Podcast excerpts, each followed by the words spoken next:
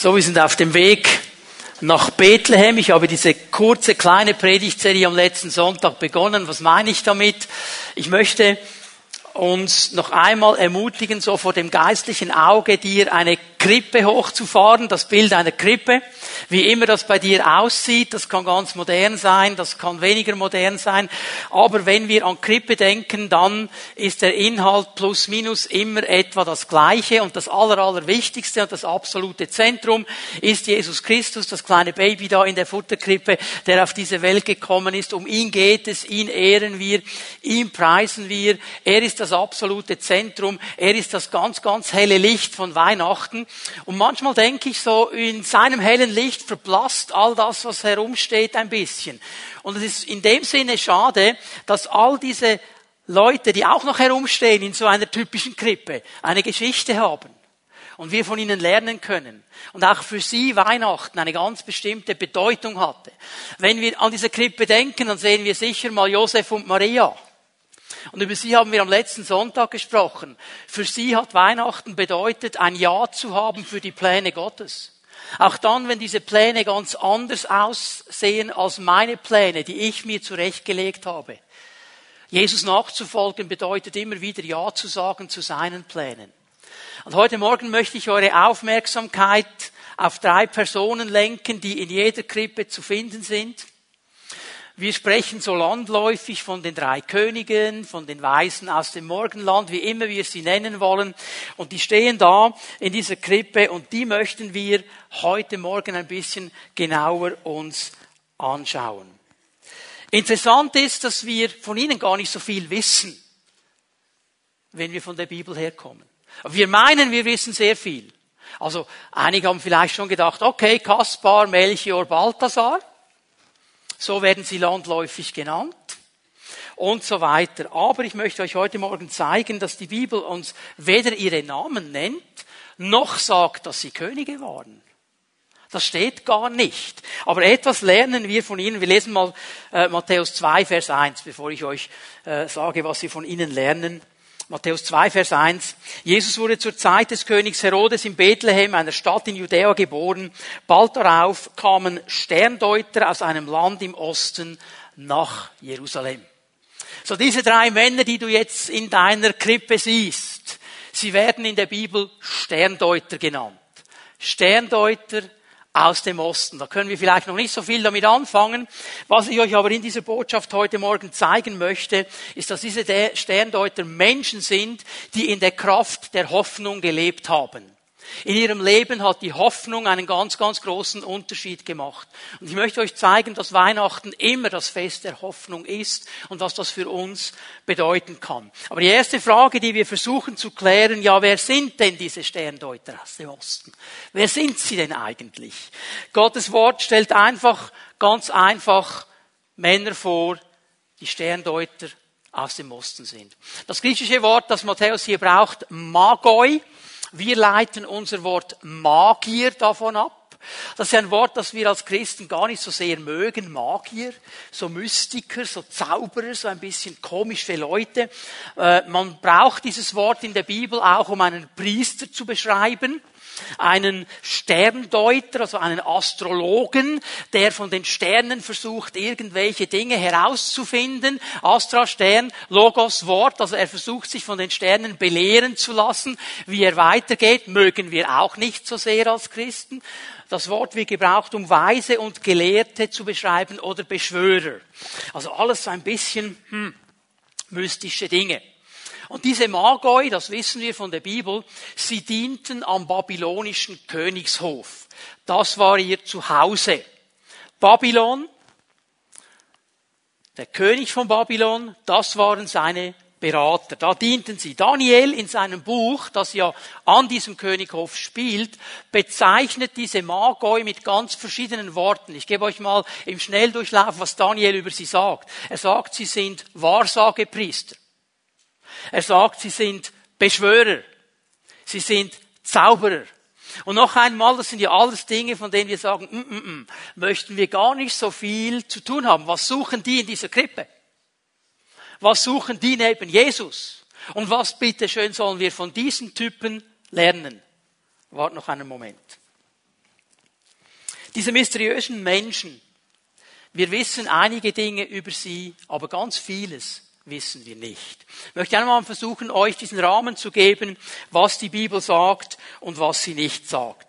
Zum ersten Mal, was wissen wir nicht? Ganz klar, wir wissen nicht, wie viele das sie waren. Es steht nirgends in der Bibel, dass es drei waren. Aber das hat sich so in unser Bild eingeprägt, so in unsere Tradition. Und ich entschuldige mich schon mal äh, im, im Vorgang, wenn ich jetzt einem oder dem anderen so ein bisschen das Traditionsbild, das du vielleicht schon als ganz kleines Kind so gehört hast, wegnehme.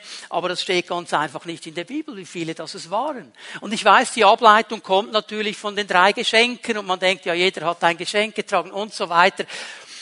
Steht einfach nicht so im Wort Gottes. Es sind einfach Sterndeuter aus dem Osten. Ihre Namen schon gar nicht. Die werden einfach nur Magoi genannt. Also die Vornamen, die sie hatten, von denen wird nicht gesprochen. Das ist eine Zutat, die in der Kirchengeschichte mal kam. Irgendwann hat man aus alten Quellen versucht zu eruieren, da hat gesagt, Balthasar, Melchior und Kaspar sind natürlich drei Heilige, die werden dann auch verehrt. Am 6. Januar, das ist ihr großer Tag, ihr wisst, was an diesem Tag kommt. Drei Königskuchen und so weiter. Das sind alles die Dinge, die wir uns gewohnt sind, steht aber so nicht im Wort Gottes. Ja, was wissen wir denn? Was sagt denn die Bibel? Also das erste, was die Bibel uns sagt, sie kommen aus dem Osten und sie sind einem Stern gefolgt. Das sagt uns Matthäus in Matthäus 2. So, diese Männer, man geht davon aus, sie kamen aus Babylon, einfach darum, weil ja diese Magoi eben am Thron des Königs von Babylon gedient haben. Das wäre der heutige Irak. Jetzt ist mir eine Sache ganz wichtig, dass wir das gut verstehen. Babylon und Israel sind in ihren Geschichten sehr eng miteinander verwoben. Und das Ganze nicht sehr positiv. Weil irgendwann hat der König von Babylon Israel eingenommen. Er hat Jerusalem zerstört und er hat alle Juden ins Exil geführt. Also die mussten dann alle von Jerusalem nach Babylon gehen. Die waren für 70 Jahre im Exil. Sie waren nicht mehr im Land der Verheißung. Sie waren nicht mehr da, wo Gott sie eigentlich haben wollte. Sie mussten in die Fremde gehen. Jetzt was aber wichtig ist an diesem ganzen Exil, ist, dass der König von Babylon, obwohl er sie aus Israel herausgenommen hat, obwohl er ihren Tempel zerstört hat, ihnen gesagt hat, ihr dürft hier in Babylon völlig frei eure Kultur und eure Religion leben. Sie hatten also Religionsfreiheit. Also diese Juden, sie konnten ihre Religion leben, sie konnten ihre Kultur leben, sie konnten Bar Mitzvah feiern, sie konnten all diese Dinge tun, sie konnten die Torah lesen, das Wort Gottes, das durften sie alles. Und so waren sie als dieses Volk in diesem Exil, in einer völligen Freiheit ihre Religion zu leben. Und das haben die Leute um sie herum auch gesehen. Nun, einige von diesen Israeliten, die haben ein gutes Geschäft gemacht in Babylon. Das waren tüchtige Leute. Sie haben sich einen Lebensunterhalt aufgebaut. Sie haben sich ein Geschäft aufgebaut. Sie hatten einen sehr guten Lebensstandard, haben sehr gut verdient. Und als dann ein Nachfolgekönig kam nach 70 Jahren und gesagt hat, ja, ihr könnt wieder zurück nach Israel, da wollten gar nicht mehr alle zurück nach Israel. Und die haben gesagt, ja, das Land, das lag 70 Jahre brach, Jerusalem ist zerstört, was wollen wir da? Wir haben ein gutes Business hier in Babylon, wir haben ein gutes Leben, wir haben Häuser gebaut, les mal Jeremia, baut Häuser, sagt er, heiratet, lebt in diesem Exil, das haben sie gemacht. Also blieb eine ganz große Gruppe von Juden in Babylon zurück, obwohl sie wieder zurück hätten können. Also die blieben in Babylon. Und sie blieben da mit einer Religionsfreiheit, und einer Kulturfreiheit. Das heißt, viel von dem, was sie ausgemacht hat, viel von dem, was ihnen wichtig war, war für die Leute um sie herum sichtbar. Sie waren eine große, starke Personengruppe. Ihr werdet dann bald merken, warum das so wichtig ist. Habe noch einen Moment Geduld. Also ich halte mal fest, Babylon, Israel, sehr eng miteinander verbunden. Jetzt kommen diese Sterndeuter, haben einen Stern gesehen und sie wollen und suchen diesen neuen König der Juden. Und wo gehen sie hin? Wenn du einen Königssohn suchst, dann gehst du zum Palast. Also gingen sie zu Herodes. In Vers 2 lesen wir, wo ist der König der Juden, der kürzlich geboren wurde? Fragten sie, wir haben seinen Stern aufgehen sehen und sind gekommen, um ihm die Ehre zu erweisen. Das ist die Frage, die sie dem Herodes stellen. Über Herodes haben wir kurz gesprochen am letzten Sonntag. Der hat immer ein bisschen Angst, dass irgendein Rivale kommt Und jetzt ist plötzlich ein Rivale da. Jetzt suchen diese Typen da irgendwo einen frisch geborenen König der Juden. Meine Herodes wusste, bei mir ist niemand auf die Welt gekommen, aber jetzt habe ich hier einen Rivalen. Und das hat ihn dann auch angestachelt, das zu tun, was er nachher getan hat. Er schickt sie dann zu den Schriftgelehrten.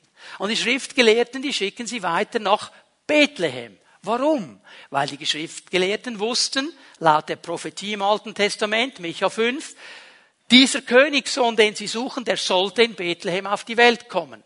Aber sie sagen diesem Herodes noch etwas. Ja, wir sind diesem Stern gefolgt. Wir haben einen Stern gesehen, waren ja Astrologen, Sterndeuter. Und sie sehen diesen speziellen Stern. Und weil sie diesen Stern sehen, machen sie sich auf nach, eine, nach Westen auf eine lange Reise. So je nach Route, die du ausrechnen kannst. Es gibt ja verschiedene Routen.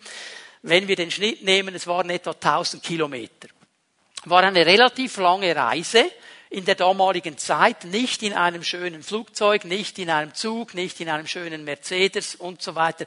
Wahrscheinlich auf Kamelen durch die Wüste, ziemlich mühsam, ziemlich anspruchsvoll, ziemlich staubig, hat sehr viel Zeit genommen. Aber sie machen sich auf, weil in ihnen irgendwo etwas aufgeflammt ist, das sie sehen wollten.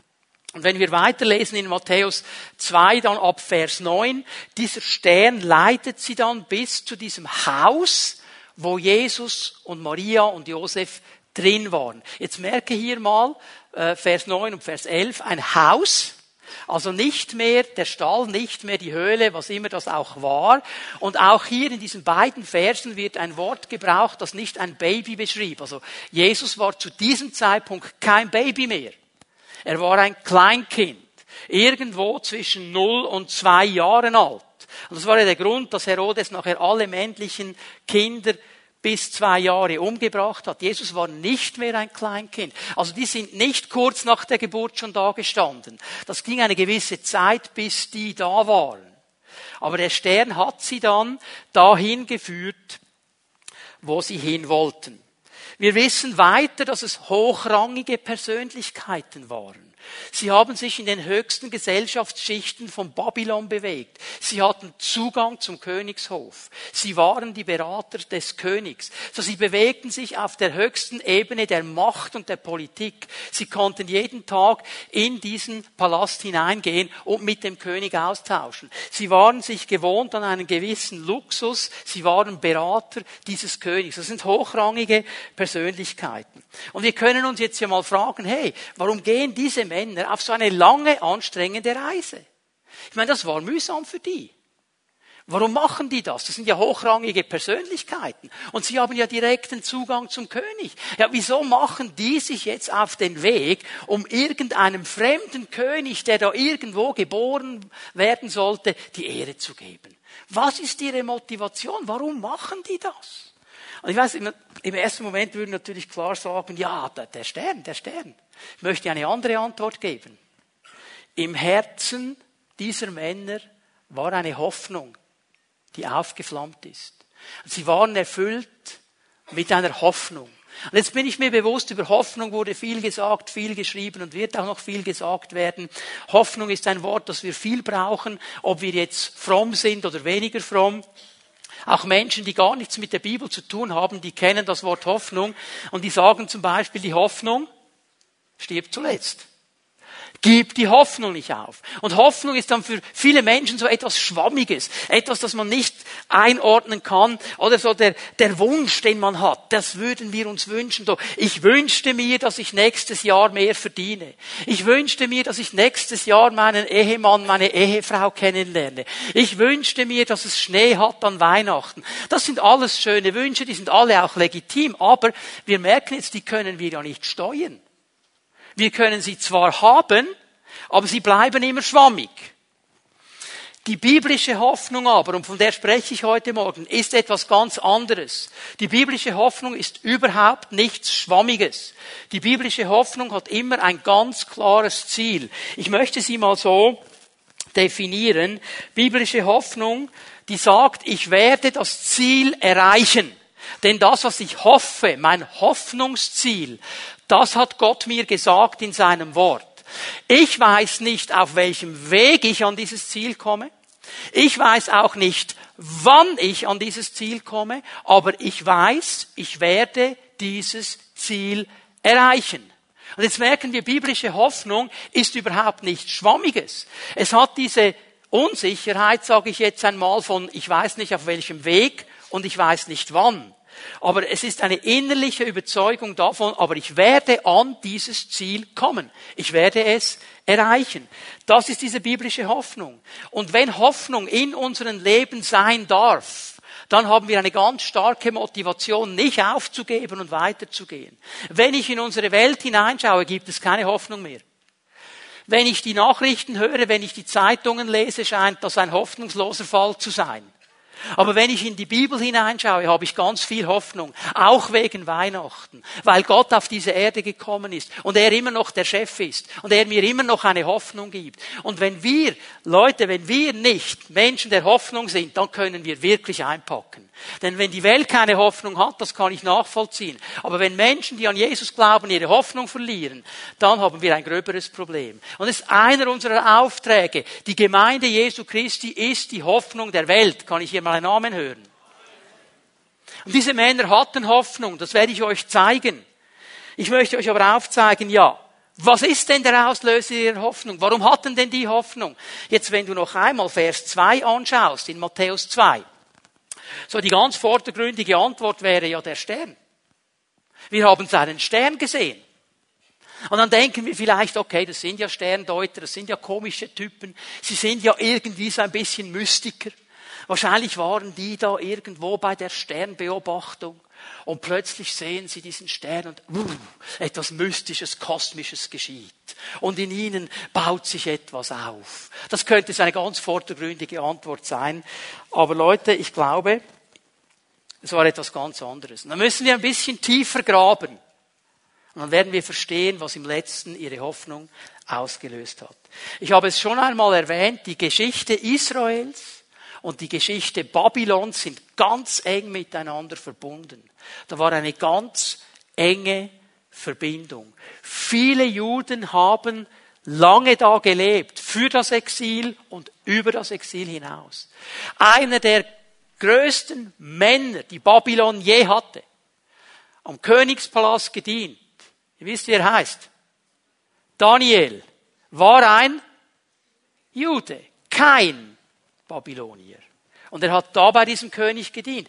Ganz eng miteinander verbunden. Viele Juden blieben in Babylon.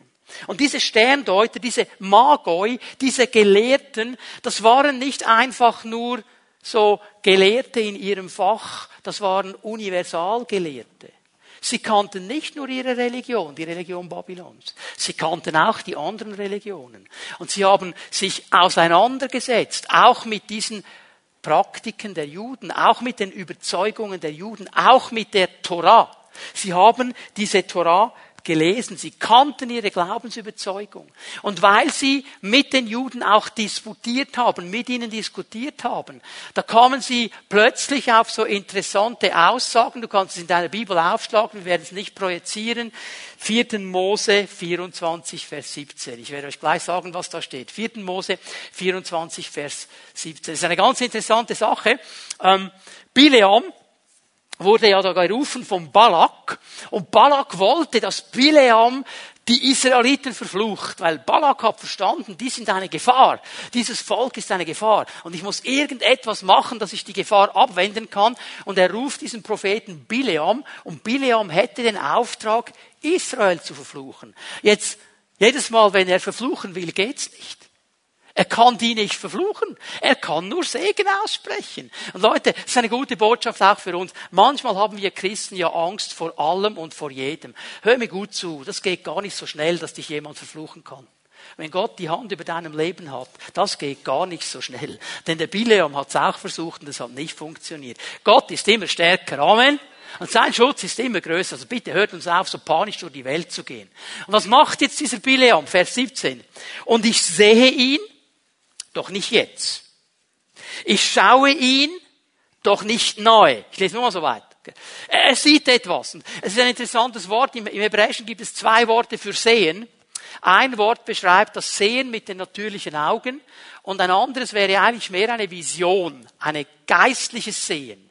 Und das ist das, was er hier sagt. Er sagt, ich habe eine Vision. Ich sehe jemanden, nicht jetzt, also irgendwann in der Zukunft, ich schaue ihn doch nicht nahe. Es wird noch eine gewisse Zeit gehen. Ja, was sieht er denn? Was sieht er denn? Ein Stern. Stern. Stern. Was sind die gefolgt?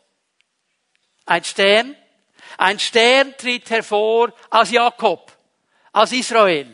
Und dann erklärt er weiter, dass es ein König sein wird. Das hatten diese Magoi gehört.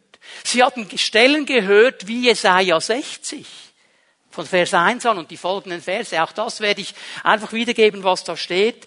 Da sagt Jesaja, indem er von der Wiederherstellung Israels spricht. Wenn er davon spricht, wie dieses Volk Israel, dieses Land Israel wiederhergestellt wird, da sagt er folgendes. Nationen ziehen zu deinem Licht. Licht. Was macht ein Stern? Er leuchtet. Licht in der Nacht. Sie ziehen zu deinem Licht. Könige zum Lichtglanz deines Aufgangs. Der Reichtum der Nationen wird kommen. Gold und Weihrauch tragen sie. Was haben die Jungs mitgenommen? Gold, Weihrauch, Myrrhe. Merken wir etwas? Sie bringen das. Und es sind Nationen, die kommen. Es sind nicht Juden. Er sagt nicht, Israeliten kommen und bringen das. Die Nationen. Was waren die Babylonier? Teil dieser Nationen. Sie kannten diese Schriften. Sie kannten die Aussagen der Propheten. Und Gottes Wort, sein Reden, bitte hör mir gut zu, ist immer der Auslöser für Hoffnung. Nichts anderes. Das, was Gott sagt, das, was Gott spricht, das, was Gott prophetisch sagt, ist Auslöser von Hoffnung. Und Gott möchte reden. Und Gott möchte auch in unsere Zeit hinein immer wieder diese Worte der Hoffnung aussprechen. Dass wir so wie diese Männer bereit werden, auf den Weg zu gehen, diese Hoffnung nicht loszulassen. Die waren nicht einfach begeistert über diesen Stern. Ich stelle mir das vor, die standen da, die haben den Stern gesehen und einer hat gesagt, boah, schau mal, ein neuer Stern, müssen wir genau anschauen. Ich weiß nicht, was das Teil gemacht hat. Es ist interessant. Jedes Jahr vor Weihnachten gibt es eine neue Theorie. Die Wissenschaftler versuchen seit 2000 Jahren zu erklären, was da genau am, am, am Firmament gestanden ist zu dieser Zeit. Sie rechnen immer wieder eine neue Konstellation aus und jedes Jahr gibt es eine neue Theorie. Wissen wir eigentlich alles egal. Aber irgendetwas haben die gesehen. Hat das geblinkt? Ist es im Kreis? Keine Ahnung, aber irgendetwas, irgendetwas hat ihre Aufmerksamkeit geholt. Und sie sehen diesen Stern und sie fangen an zu denken, hey, was haben wir gehört? Ich sehe ihn, aber noch nicht jetzt. Er wird kommen, ist aber noch nicht nah. Ein Stern wird aufgehen aus Israel um. Und sie drehen sich ja, der Stern steht ja da. Der steht ja Richtung Israel. Und sie fangen an, das, was sie von Gott gehört haben, das, was sie durch das Wort Gottes erkannt haben, zusammenzubringen mit dem, was sie sahen und kannten in der natürlichen Welt. Und sie merkten, hier ist mehr als einfach nur ein neuer Stern, der macht uns ein bisschen kurios, dem gehen wir nach. Da war mehr. Da war eine lebendige Hoffnung, die angefangen hat, stark zu werden in ihnen. Da war eine lebendige Hoffnung, die sie dazu getrieben hat, diesem Stern nachzufolgen und zu schauen, was mit dieser ganzen Prophetie es auf sich hat. Denn wenn der Stern jetzt schon da ist, dann muss auch der Königssohn da sein. Und dem wollen wir Ehre geben und den wollen wir preisen. Das hat sie angetrieben. Sie machen sich auf diesen Weg. So die Hoffnung, die Erfüllung dieser Worte zu erleben das Ziel zu sehen, das bringt sie dazu, diesen König zu suchen. Und wisst ihr, was mich ermutigt hat? Indem sie sich motiviert durch diese Hoffnung auf dem Weg machen zu diesem König, tragen sie gleichzeitig aktiv dazu bei, dass das Wort Gottes sich erfüllt. Wer sollte kommen zu diesem König? Die Nationen. Woher kamen diese Leute? Aus den Nationen. Jetzt merke ich etwas, wenn Hoffnung in uns aufstehen darf und ich mich angespornt von dieser Hoffnung auf den Weg mache, dann mache ich aktiv einen Part mit Gott zusammen, dass er erfüllen kann, was er schon lange gesagt hat, weil er dich und mich mit hineinnehmen möchte. Darf ich es mal so sagen, wir sind Hoffnungsträger. Du und ich, wir sind Hoffnungsträger für diese Welt. Und wir sollen vorwärts gehen und diese Hoffnung in die Welt hineinbringen, dass die mit die Menschen aus den Nationen erkennen, was Gott Gott Gewaltiges tut, gerade an Weihnachten. Weihnachten ist das Fest der Hoffnung. In die Dunkelheit dieser Welt kam Jesus Christus und hat eine neue Hoffnung und eine neue Vision und ein neues Leben gebracht. Das ist diese Hoffnung. Diese Männer, das waren nicht einfach irgendwelche Sternfreaks. Die waren von einer Hoffnung beseelt und sie machen sich auf den Weg. Und diese Hoffnung, wenn sie in uns wirklich leben darf, wird immer eine Auswirkung haben und einen Ausdruck haben. Ich möchte euch zeigen, wie sich Hoffnung zeigt in ihrem Leben. Und interessant ist ja, lesen wir mal Vers 9. Mit diesen Anweisungen des Königs machten sie sich auf den Weg. Der Stern, den sie hatten aufgehen sehen, zog vor ihnen her, bis er schließlich über dem Ort stehen blieb, wo das Kind war. So, sie kommen am Ende bei diesem Kind an. Sie kommen bei diesem König an. Aber, und das ist jetzt das Interessante, schau mal, wir sehen etwas vom Spannungsfeld der Hoffnung. Etwas, das wir alle sehr gut kennen. Du bist vielleicht in einem Gottesdienst, du hörst ein Wort Gottes, in dir steht Hoffnung auf, in dir kommt eine neue Hoffnung auf. Du bist vielleicht in einer Pfimi at Home, du liest ein Wort Gottes und plötzlich ist da neue Hoffnung. Und du gehst ganz mutig vorwärts und du hast das Ziel gesehen. Oh, ich weiß nicht, wie ich hinkomme, ich weiß nicht, auf welchem Weg ich hinkomme, aber ich werde hinkommen. Am ersten Tag geht das gut. Am zweiten Tag geht das gut. Am dritten Tag geht's immer noch ziemlich gut. Am vierten Tag wird es schwieriger und irgendwann sagst du, hallo jetzt, wie lange noch? Hoffnung hat so ein Verfallsdatum, wenn wir nicht dranbleiben. Und ich sehe etwas in diesen Männern. Bei denen hatte die Hoffnung auch ein Verfallsdatum. So, sie sind gestartet, weil sie was gesehen haben? Ein Stern zusammengebracht mit dem Wort Gottes und jetzt machen sie es auf den Weg. Was hat dieser Stern gemacht? Der ging schön vor ihnen her, oder? Eine lange Reise. Und übrigens waren das nicht einfach irgendwelche Leute, die da schnell das Kamel gesattelt haben und irgendwie eine Wochenendtasche mitgenommen haben. Das waren Leute, die sich in der obersten Schicht bewegt haben. Das waren herausragende Persönlichkeiten. Die waren sich den Luxus des Palastes gewohnt. Die reisten mit einer ziemlich großen Belegschaft. Das war eine größere Karawane. Da waren Zelte dabei. Die haben nicht einfach im Schlafsack im Sand gepennt. Die waren sich was anderes gewöhnt. Und dann haben sie am Abend auch diskutiert. Ja, du, was meinst du jetzt? Wie lange geht es noch? Und der Stern und so weiter. Wie lange müssen wir noch? Und irgendwo ist etwas in ihnen geschehen. Weil es geht ja im letzten um etwas, das sie noch nicht sehen.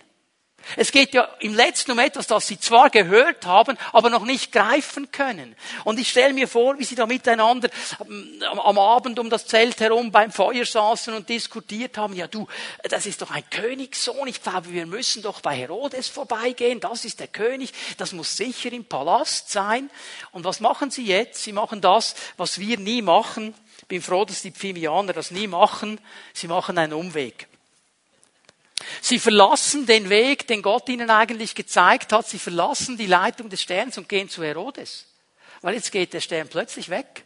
Der ist nicht mehr da. Jetzt sind sie bei Herodes und sie merken, Herodes weiß nicht, von was wir reden. Okay, die Schriftgelehrten wissen, von was wir reden. Und jetzt lesen wir Vers 9 noch einmal. Mit diesen Anweisungen des Königs, was waren die Anweisungen? Die Schriftgelehrten haben gesagt, geht nach Bethlehem. Der König hat gesagt, wenn ihr den gefunden habt, kommt zu mir zurück und erzählt mir ganz genau, wo er ist. Ich will ihn auch anbeten. Das waren die Anweisungen. Und jetzt schau mal, was dann steht. Die machten sich auf den Weg und der Stern, den sie hatten aufgehen sehen, zog vor ihnen her. Weißt du, was das Gewaltige ist an der Sache? Jetzt haben die Jungs eine falsche Abzweigung genommen. Und ich bin ja froh, dass jetzt, als sie rauskamen aus diesem Palast, nicht der Engel Gabriel da stand und gesagt hat, also ihr seid ja also schon die Letzten. Jetzt habt ihr diesen gewaltigen Stern gesehen. Jetzt hat es geblinkt und weiß ich was gemacht und jetzt macht ihr euch auf den Weg. Und jetzt, jetzt, jetzt folgt ihr diesem Stern nach bis kurz vor dem Ziel und dann nehmt ihr die falsche Abzweigung. Wisst ihr? Vergesst es, geht zurück nach Babylon. Euch kann ich nicht brauchen. Und weißt du was, du und ich, wir haben oft das Gefühl, wenn wir eine falsche Abzweigung nehmen, dass Gott genauso reagiert. Das macht er nicht. Was macht er? Er hat auf sie gewartet.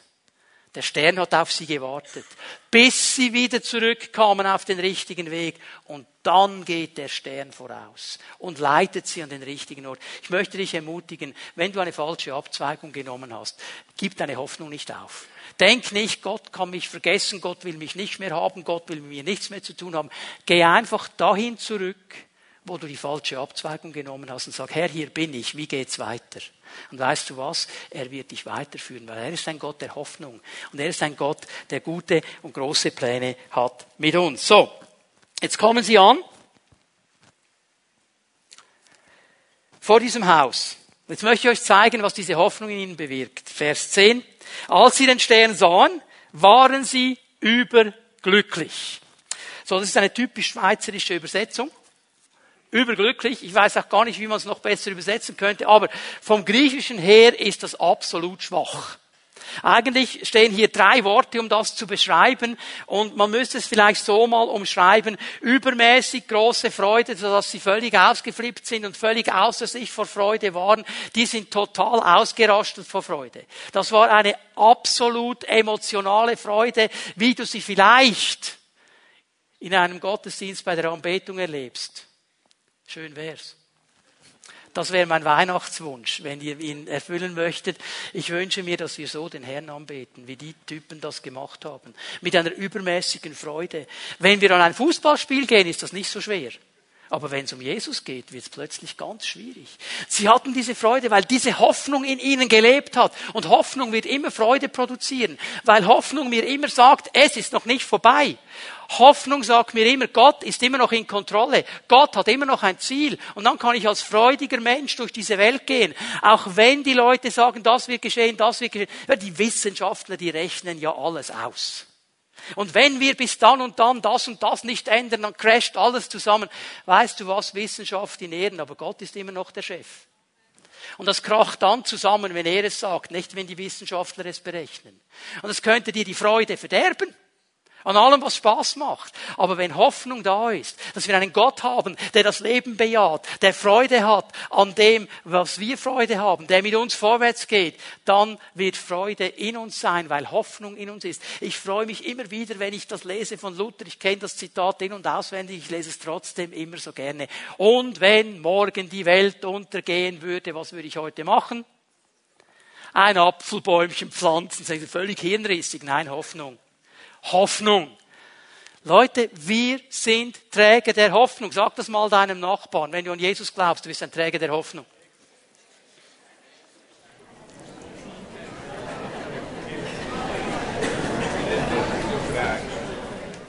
So, und wenn du noch nicht an Jesus glaubst, dann darfst du ihn heute Morgen kennenlernen, an ihn glauben und dann wird Hoffnung und Freude in dein Leben kommen. Denn Hoffnung, Hoffnung drückt sich aus in Freude.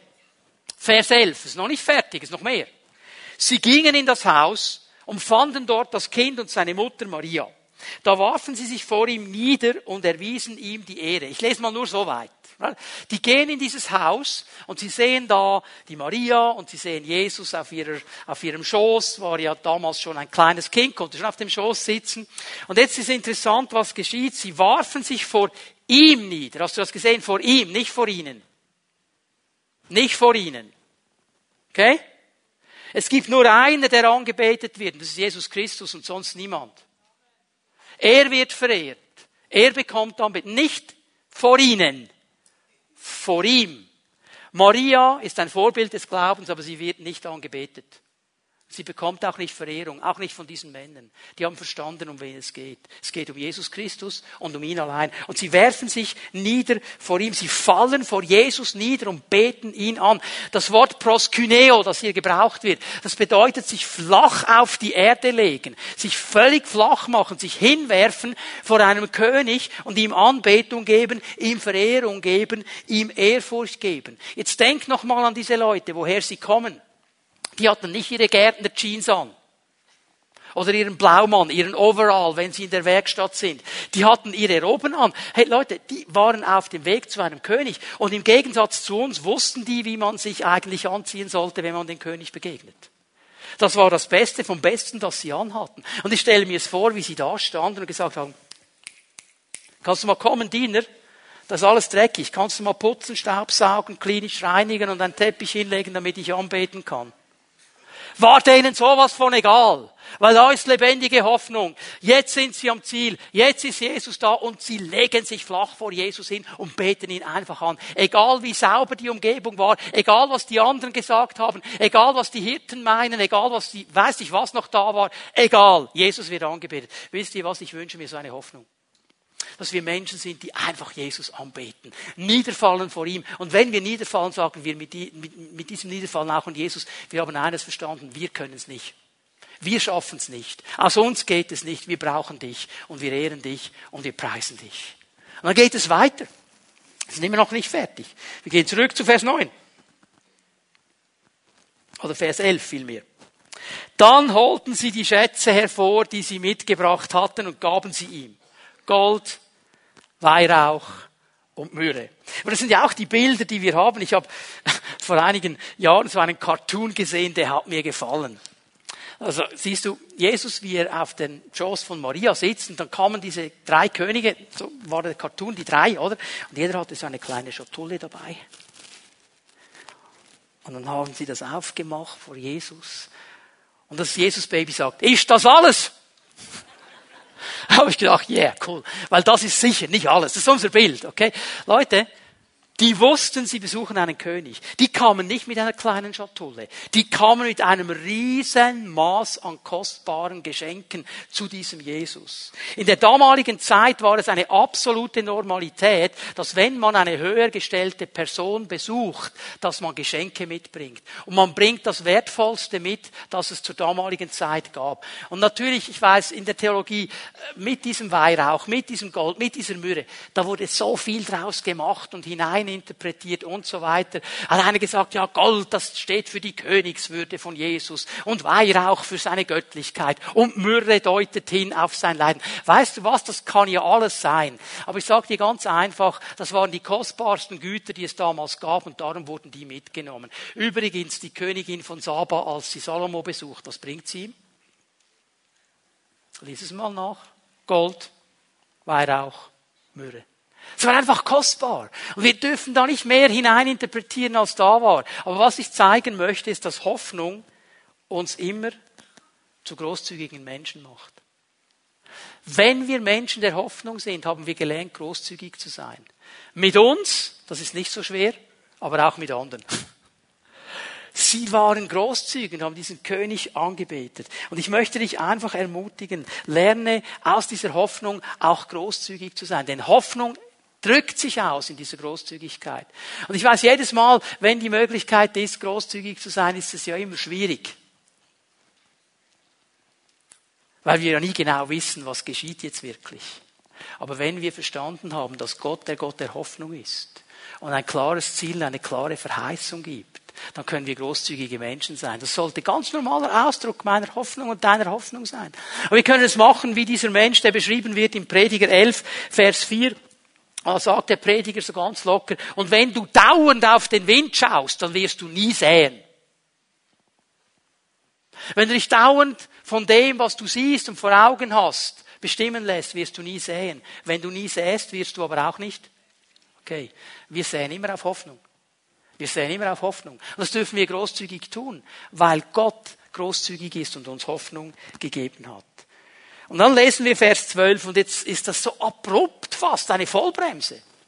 In einem Traum erhielten sie daraufhin die Weisung, nicht zu Herodes zurückzukehren, deshalb reisten sie aus einem anderen Weg wieder in, ihr Land. zack, bumm, Vollbremse. Jetzt wird gar nichts gesagt, was mit den Typen geschieht. Einfach, sie gehen zurück, sie haben einen Traum, gehen zurück. Ja, uns würde doch interessieren, ja, die haben Jesus angebetet, haben sie sich bekehrt? Was haben die jetzt gemacht? Wie, wie, wie, wie, wie gingen die zurück? Das wäre doch hochinteressant. Die Bibel ist ganz sack hier. Sie hatten einen Traum, gehen zurück in ihr Land. Interessiert nicht mehr. Ja, aber eines können wir festhalten. Hoffnung hat sie zum König der Könige geführt. Vor diesem König fallen sie nieder in Anbetung. Und mindestens etwas ist geschehen, das ganz, ganz wichtig ist. Ihre Beziehung zu Gott hat eine neue Dimension bekommen. Wie genau die ausgestaltet ist, das sagt uns die Bibel nicht. Aber eines stelle ich fest. Gott redet von diesem Moment an nicht mehr durch äußerliche Zeichen zu ihnen. Der Stern ist weg. Er spricht jetzt direkt zu ihnen. Durch einen Traum. Und weißt du was, das wäre das Ziel Gottes. Dass er nicht durch äußerliche Dinge redet. Dass du nicht fixiert bist auf äußerliche Dinge. Auf irgendeinen Propheten, der dir etwas sagt. Auf irgendeinen Lehrer, der dir ein Buch gibt und sagt, das musst du machen. Sondern dass du lernst zu hören von Gott. Direkt von ihm. Dass diese Äußerlichkeiten nicht so wichtig sind, wie sie vielleicht jetzt sind und dass du lernst, direkt von ihm zu hören. Und wenn du Hoffnung hast, und vielleicht ist das die Hoffnung, die du mitnimmst ins neue Jahr, dass du sagst, Herr, das ist mein Ziel, mein Hoffnungsziel. Ich will lernen, nicht so abhängig zu sein von Äußerlichkeiten. Ich will lernen, von dir zu hören. Ich will lernen, mit dir direkt zu kommunizieren und von dir zu hören. Das ist vielleicht dein Hoffnungsziel für das neue Jahr. Du sagst, ich weiß noch nicht, auf welchem Weg ich das machen soll. Ich weiß nicht, wie es genau geschieht. Aber das ist mein Hoffnungsziel. Dann hast du schon etwas Gutes mitgenommen aus diesem Gottesdienst. So, ich möchte abschließen mit einem letzten Punkt und euch zeigen, Weihnachten ist eben immer das Fest der Hoffnung. Es ist das Fest der Freude, es ist das Fest der Pläne Gottes, aber es ist eben auch ein Fest der Hoffnung. Diese Sterndeuter, diese Männer, mich haben sie ermutigt, auch heute noch, wieder neu diese Hoffnung zu ergreifen und in Hoffnung vorwärts zu gehen. Wie sie haben wir die Schriften, wir haben noch mehr als sie hatten. Wir haben das Alte und das Neue Testament, das in uns Hoffnung wecken kann. Und ich weiß nicht, wie es dir geht, aber wenn ich die Bibel lese, wenn ich das Wort Gottes lese und ich sehe da drin Dinge, dann steigt Hoffnung in mir auf. Dann geschieht etwas in mir. Dann habe ich eine neue Hoffnung dann kann Gott wieder neu ein Ziel zeigen. Dann geschieht etwas. Und wie sie sollen wir uns aufmachen auf dem Weg zum König, weil er ist die Quelle der Hoffnung. Muss ich nahe bei ihm sein, dass ich dranbleiben kann an dieser Hoffnung. Und er, er ist an Weihnachten Mensch geworden. Er ist auf diese Erde gekommen, um als Gott unter uns Menschen zu leben und mit uns zusammen zu sein. Darum ist Weihnachten das Fest der Hoffnung. Hey, Gott hätte doch sagen können, weißt du was, diese ganze Kasumpel, wie die dauernd falsch laufen, wie sie nicht zuhören, was ich ihnen sage, wie sie dauernd ihre eigenen Wege gehen, wie sie so viele Male mir ins Angesicht sündigen, ich lass das. Will doch gar nicht neu sein bei denen. Aber er kommt in die tiefste Dunkelheit hinein. Zu einem unfreien Volk zu einem Volk, das nicht da ist, wo es sein sollte. Und er kommt und er wohnt unter ihnen. Ich möchte euch aus Matthäus 1 ein paar Verse lesen. Sie, geht um Maria hier im Zusammenhang, wird einen Sohn zur Welt bringen. Dem sollst du den Namen Jesus geben, denn er wird sein Volk von aller Schuld befreien. Und das ist die erste allergrößte Hoffnung, dass Jesus gekommen ist, um uns von Schuld zu befreien, uns zu erlösen. Dass er gekommen ist zu Menschen, die keine Hoffnung haben, um ihnen eine neue Hoffnung zu geben. Wie viele Menschen sind auf der Suche nach einem erfüllten Leben und sie versuchen es überall zu finden. Die Antwort ist Jesus Christus. Er ist die Hoffnung der Welt. So viele Menschen kämpfen in ihrem Leben mit verschiedenen Dingen, wo sie nicht loskommen. Und du hast vielleicht die Hoffnung, aufgegeben. Du hast vielleicht gesagt, ich habe es schon x-mal versucht, auch als Christ, und ich komme da einfach nicht los. Und dann kommt die fromme Ausrede, ist wahrscheinlich das Kreuz, das ich tragen muss. Keine Hoffnung mehr für mich, weißt du was, für Gott gibt es keine hoffnungslose Fälle. Und Weihnachten sagt uns, er ist gekommen, um zu erlösen. Jesus, als er unterwegs war mit seinen Jüngern im Hause des Zachäus, sagt, der Sohn des Menschen ist gekommen zu suchen zu finden, was verloren ist und sie zu erlösen. Dazu ist er gekommen. Das ist Hoffnung. Und wenn du hier bist heute Morgen, du hast die Hoffnung aufgegeben in deinem Leben, ergreif sie neu. Weihnachten ist das Fest der Hoffnung. Und übrigens, dass wir uns richtig verstehen, das Wort hier, erlöst, so, bedeutet Geist, Seele und Leib. Gott ist interessiert an jedem Teil deines Menschseins, an jedem Bereich deines Menschseins. Er hat nicht gewisse Vorlieben. Er ist interessiert an allem. Ergreif diese Hoffnung. Er möchte dich freisetzen, er möchte lösen, er möchte befreien, er möchte reinigen, er möchte dir vergeben. Stell dir mal vor, er kommt hinein in dieses Israel, wo Menschen waren, die Gott gedient haben.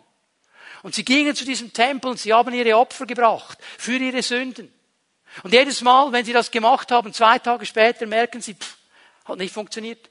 Bin immer noch in, irgendwo gebunden, bin immer noch nicht frei, muss wieder gehen, muss wieder gehen, muss wieder gehen. Und er kommt zu diesem Volk und wir sind ja ganz ähnlich und sagt, ich bin gekommen, um zu erlösen, um frei zu machen und zu vergeben. Und wem ich Schuld vergebe, dem ist vergeben. Der ist wirklich frei. Das ist die Hoffnung von Weihnachten. Und wenn wir ein bisschen weiterlesen, Vers 22. Das alles ist geschehen, weil sich erfüllen sollte, was der Herr durch den Propheten vorausgesagt hatte. Seht, die Jungfrau wird schwanger werden und einen Sohn zur Welt bringen und man wird ihm den Namen Immanuel geben. Gott ist mit uns. Das ist geschehen an Weihnachten. Ich weiß nicht, wie du das hast, aber wenn dir jemand sagen würde, hey, du darfst dir aussuchen, wo du wohnen willst. Ist alles bezahlt. Kannst aussuchen, wo du wohnen willst. Ich glaube, jeder von uns hatte sofort eine Idee gehabt. Lass sie mal bei dir, kannst dem Nachbarn nachher sagen, wo du wohnen möchtest. Was hat Gott gesagt? Der höchste Herrscher des Universums, der alles gemacht hat, alles geschaffen hat, das, was wir sehen, das, was wir nicht sehen der von sich sagt, mir gehört alles, die ganze Erde gehört mir, jede Kuh auf jedem Berg, sie gehört mir, mir ist das Silber, mir ist das Gold, ich habe überhaupt keinen Mangel, ich habe alles, ich kann mir jeden absolut, jeden Wunsch erfüllen, kein Problem, ich kann machen, was ich will, ich bin Gott, wo will er wohnen? Bei dir und bei mir. Du, ich hätte eine andere Adresse. Ganz ehrlich. Und er entscheidet sich für diesen Menschen, der gegen ihn steht, der sündigt, der nicht hören will, was er zu sagen, sagt, ich will bei dem wohnen, weil ich ihn erlösen will. Weißt du, was mir das sagt? Es sagt mir, Gott ist mit uns und er ist immer nah. Auch dann, wenn ich es nicht spüre. Lasst uns doch mal aufhören mit diesem ganzen Gespürs mit Zeugs die ganze Zeit. Ich merke nicht, dass er da ist. Er ist trotzdem da. Du musst ihn nicht immer spüren. Es gibt Momente, da spüren wir es. Es gibt Momente, da spüren wir es nicht, dann ist er nicht mehr da. Er ist immer da weil er gesagt hat, ich heiße Immanuel, weil er gesagt hat, bevor er zurückgeht zum Vater, ich bin bei euch immer, wenn ihr mich spürt. Alle Tage bis ans Ende der Welt. Das hat nichts mit Spüren zu tun. Natürlich, Leute, dass wir uns verstehen, so unter uns. Ich mag es auch, wenn ich es spüre. Das gefällt mir auch. Und ich merke, wow, die Gegenwart Gottes. Wunderschön. Aber weißt du was? Mein Glaube ist nicht auf Gefühle gebaut. Er ist immer da ob ich es merke oder nicht. Das hat er mir zugesagt. Weißt du, was es auch heißt? Es heißt, er ist nicht gegen uns, er ist für uns. Weil er zu uns gekommen ist. Er ist nicht ein ablehnender Gott. Er ist nicht ein Gott, der dauernd Vorhalte macht. Er ist ein Gott, der sagt, ich komme, weil ich dich lieb habe. Und ich möchte dich freisetzen. Ich möchte dir ein neues Leben geben. Weißt du was? Das heißt jetzt nicht, dass er mit allem einverstanden ist, was ich mache und tue den ganzen Tag. Es gibt viele Dinge, da ist er nicht einverstanden. Und das sagt er mir auch aber er hat einen guten Plan für mein Leben. Und er sagt, egal, auch wenn du mal wieder über die Stränge schlägst, ich bin trotzdem noch bei dir. Er ist für uns, er ist nicht gegen uns. Und weil er für uns ist, hilft er uns immer wieder auf den rechten Weg zurück. Hilft er uns immer wieder, den Weg zu gehen, den er für uns gesetzt hat. Das ist Hoffnung. Ein Ziel zu haben. Ich weiß zwar nicht, wie genau, ich weiß nicht, wann genau, aber ich weiß, ich habe einen Gott, der ist absolut treu. Und ich lade euch ein, dass wir aufstehen miteinander. Die Lobpreise werden nach vorne kommen. Und ich möchte dich heute Morgen herausfordern. Vielleicht zum ersten Mal. Vielleicht wieder ganz neu. Hoffnung zu ergreifen. Ich weiß nicht, was Gott in dir bewegt hat.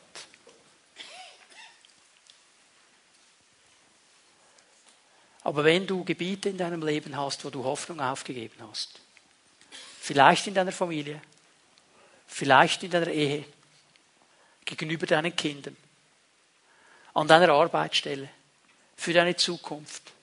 Vielleicht, weil es Gebiete sind, wo du schon so lange als Christ kämpfst und einfach noch nicht frei geworden bist und du hast die Hoffnung aufgegeben. Ich möchte dich heute Morgen ermutigen, ergreif diese Hoffnung ganz neu und lass sie nicht mehr los.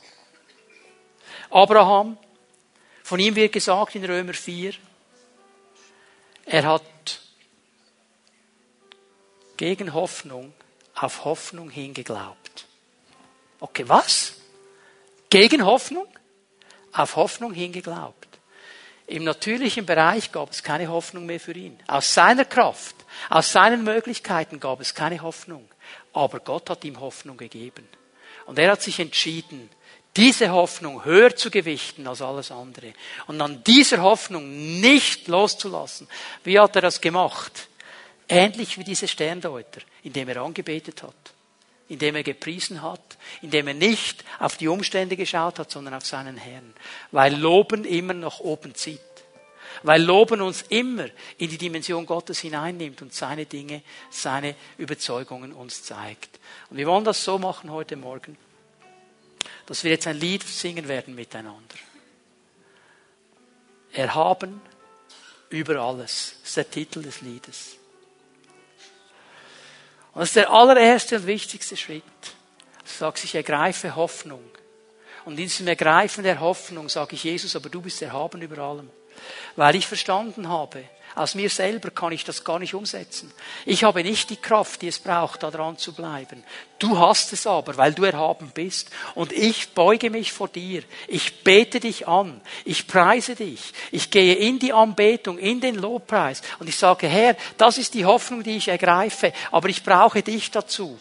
Und wenn ich dich hier anbete heute Morgen und wenn ich dich erhebe über alles, dann sage ich gleichzeitig auch, ich kapituliere in meiner Kraft und meinen Möglichkeiten. Und ich werfe mich ganz und alleine auf dich. Das werden wir jetzt gleich tun. Und ich möchte dich herausfordern, dass du das nicht an deinem Platz tust, sondern hier nach vorne kommst. Wenn du sagst, da gibt es einen Bereich in meinem Leben, wo ich neu diese Hoffnung ergreifen will und ich lasse sie nicht mehr los, dann mach das nicht an deinem Platz, sondern mach einen Schritt des Glaubens vor der sichtbaren und unsichtbaren Welt und komm hier nach vorne. Das darfst du jetzt gleich tun. So, wenn du hier bist heute Morgen und sagst, ich will eine Hoffnung neu ergreifen, die lasse ich nicht mehr los, komm bitte hier nach vorne. Stell dich einfach hier vorne auf. Vorher werden wir nicht anfangen zu singen.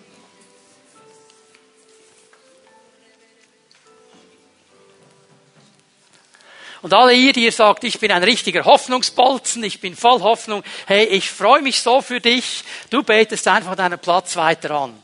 Aber alle, die sagen, hey, hier ergreife ich etwas heute Morgen, kommt bitte ganz neu nach vorne dass ihr eine kompakte Gruppe seid. Werden warten, bis alle hier sind. Und jetzt werden wir Folgendes machen. Wir werden diesen Chorus miteinander singen. Und wenn du hier vorne stehst und den Herrn anbetest, dann sagst du ihm, und Herr, ich erhebe dich über diese Hoffnung, weil sie kann von dir kommen, sie wird von dir kommen und ich werde sie nur mit dir erreichen. Nicht meine Kraft, deine Kraft. Und während du das tust hier vorne, dann werde ich bitten, dass Pfimiet Homeleiter, Älteste der Gemeinde, Pastoren, Mitarbeiter der Gemeinde, dass ihr anfangt, diese Leute hier vorne zu segnen. Legt ihnen einfach die Hände auf und sprecht ein ganz kurzes Segensgebet. Ihr müsst sie nicht fragen, was ihre Hoffnung ist. Segnet sie einfach, weil Gott weiß es, Gott hat es gesehen, für Gott ist alles klar, aber durch unseren Segen setzen wir etwas frei. Wir werden den Herrn anbeten miteinander und während wir anfangen zu singen, bitte ihr Leiter, fangt an, diese Menschen einfach zu segnen und ihnen die Hände aufzulegen.